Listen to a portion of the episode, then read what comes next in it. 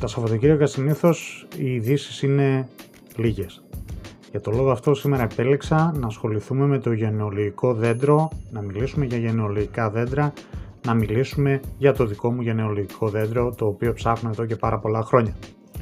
Κατεβαίνοντας από τα σκαλοπάτια του Αγίου Δημητρίου, αντικρίζεις στο κτίριο του πρώτου δημοτικού σχολείου με το ευρηματικό πλατάνι. Βέβαια, μιλάμε για το λιτόχωρο, από όπου προέρχομαι και εκεί πέρα είναι η καταγωγή μου. Εκεί, στο πλατάνι του Αγίου Δημητρίου, σύμφωνα με όλα τα στοιχεία, ήταν το σημείο όπου ξεκίνησε να χτίζει το οικισμός του λιτοχώρου τον 15ο αιώνα. Το δέντρο αυτό είναι από τα πιο γέρικα δέντρα του λιτοχώρου, μάλιστα έχει κλαδευτεί τελευταία, μαζί με το πλατάνι βέβαια στο Χρωστάσι και το πουρνάρι στον Άγιο Νικόλα. Όπως όλα τα δέντρα έτσι και τα πλατάνια έχουν τις βαθιές ρίζες τους μέσα στη γη και το υπέριο τμήμα που είναι αυτό που αποκαλούμε σήμερα δέντρο. Με αυτή τη λογική, οι γενναίες που περνάνε αποτελούν τις ρίζες μας, εξού και ο όρος οικογενειακό δέντρο. Σχεδόν πάντα το ριζικό σύστημα είναι μεγαλύτερο από το υπέριο τμήμα και εκεί υπάρχει η ίδια ανάπτυξη περίπου με την ίδια μορφή, τόσο στο υπέριο όσο και στο υπόγειο.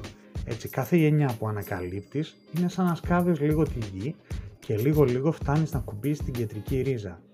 Η αίσθηση του αρχαιολόγου με το τσαπάκι σε διακατέχει.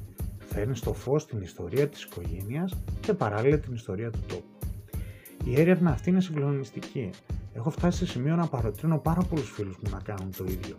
Αυτό που θα πετύχουν είναι να μάθουν για τους προγόνους τους και κατ' επέκταση να συνεισφέρουν νέα στοιχεία στην έρευνα για την ιστορία του ένδοξου τόπου μας. Είχα ακούσει κάποτε κάποιον ομιλητή να λέει ότι στον τόπο μας λίγη γης να σκάψεις θα σηκωθεί η ιστορία και θα σε κοιτάξει στα μάτια. Και αυτό είναι πάρα πολύ σημαντικό η έρευνα του γενολογικού δέντρου, γιατί με ελάχιστα μικρή πληροφορία μπορεί να αποδειχτεί ένα στοιχείο που θα συνδέσει ολόκληρες γενναίες. Μια επαφή στο facebook από κάποιον που έχετε περίπου το ίδιο όνομα ή το ίδιο επίθετο από κάποιον που έχει ψάξει το δικό του γενολογικό δέντρο είναι και αυτά όλα σημαντικά. Στην έρευνα που διενεργώ για το δικό μου γενολογικό δέντρο έβαλα ως στόχο να βρω τις δικές μου ρίζες καθώς ε, και των οικογενειών Καλαμπάκα, Παπαδημητρίου, Καναβούρα και Βουντόνα, των τεσσάρων αδελφών δηλαδή του προπάπου μου Ζαχαρία Παπαζαχαρία. Θα σας πω μια μεγάλη αλήθεια αφού τα λέμε πάντα μεταξύ μας. Δεν κουράστηκα ποτέ να ψάχνω. Και τώρα να μου πεις, πάλι θα ξεκινήσω να ψάχνω. Ούτε στιγμή δεν μου πέρασε και δεν μου περνά από το μυαλό να σταματήσω. Άλλωστε είναι μια έρευνα που δεν σταματά ποτέ και ειδικά τώρα που έστω και φιδωλά δίνονται στοιχεία από τα Οθωμανικά αρχαία του κράτους και μου έλεγαν πολύ εδώ και αρκετό καιρό να σταματήσω. Δεν θα σταματήσω, συνεχίζω. Να, βρήκα ότι ο τρίτος προπάπους μου, ο Παπαζαχαρίας, ο Ροβάγκος, που πήραμε εμείς το όνομά μας, το επίθετό μας του Παπαζαχαρίας, είχε μια κόρη η οποία παντρεύτηκε ο ζωγράφος. Είναι πάρα πολύ ωραία η αντιστοίχηση των στοιχείων και πάρα πολύ ωραία πράγματα βγαίνουν στην επικαιρότητα, βγαίνουν στην, ε, και τα βλέπουμε όλοι μας. Ακολούθησα μια τρελή διαδρομή ανάμεσα σε προφορικές ιστορίες και μαρτυρίες, στοιχεία από το ίντερνετ, παλιά και νέα βιβλιογραφία, φωτογραφίες παλιές και τέλος προσμονή από μια γενιά πριν από μένα να ψάξω γιατί αξίζει τον κόπο. Αποφάσισα όλα αυτά τα βιβλία, όλα αυτά να κάτσω να τα γράψω και να κάνω ένα, να εκδώσω ένα βιβλίο.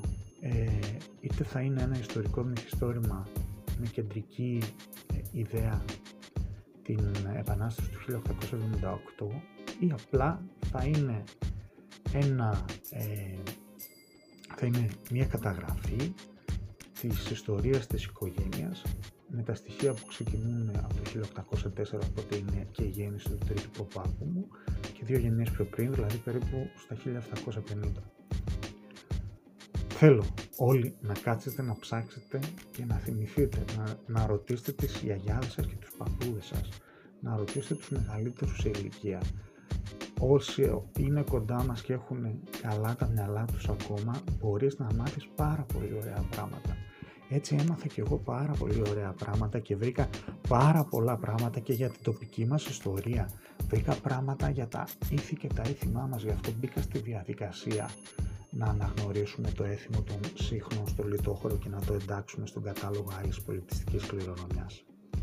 Εάν θέλεις να βρεις και εσύ τις ρίζες σου και να μοιραστείς ιστορίες από το παρελθόν, εγώ είμαι εδώ. Είμαι εδώ, επικοινώνησε μαζί μου στο iPavazacharias με ch.gmail.com και στο 698 00 56 462. Ήταν άλλο ένα επεισόδιο του podcast The iPad View με τον Γιάννη Παπαζαχαρία. Ευχαριστώ.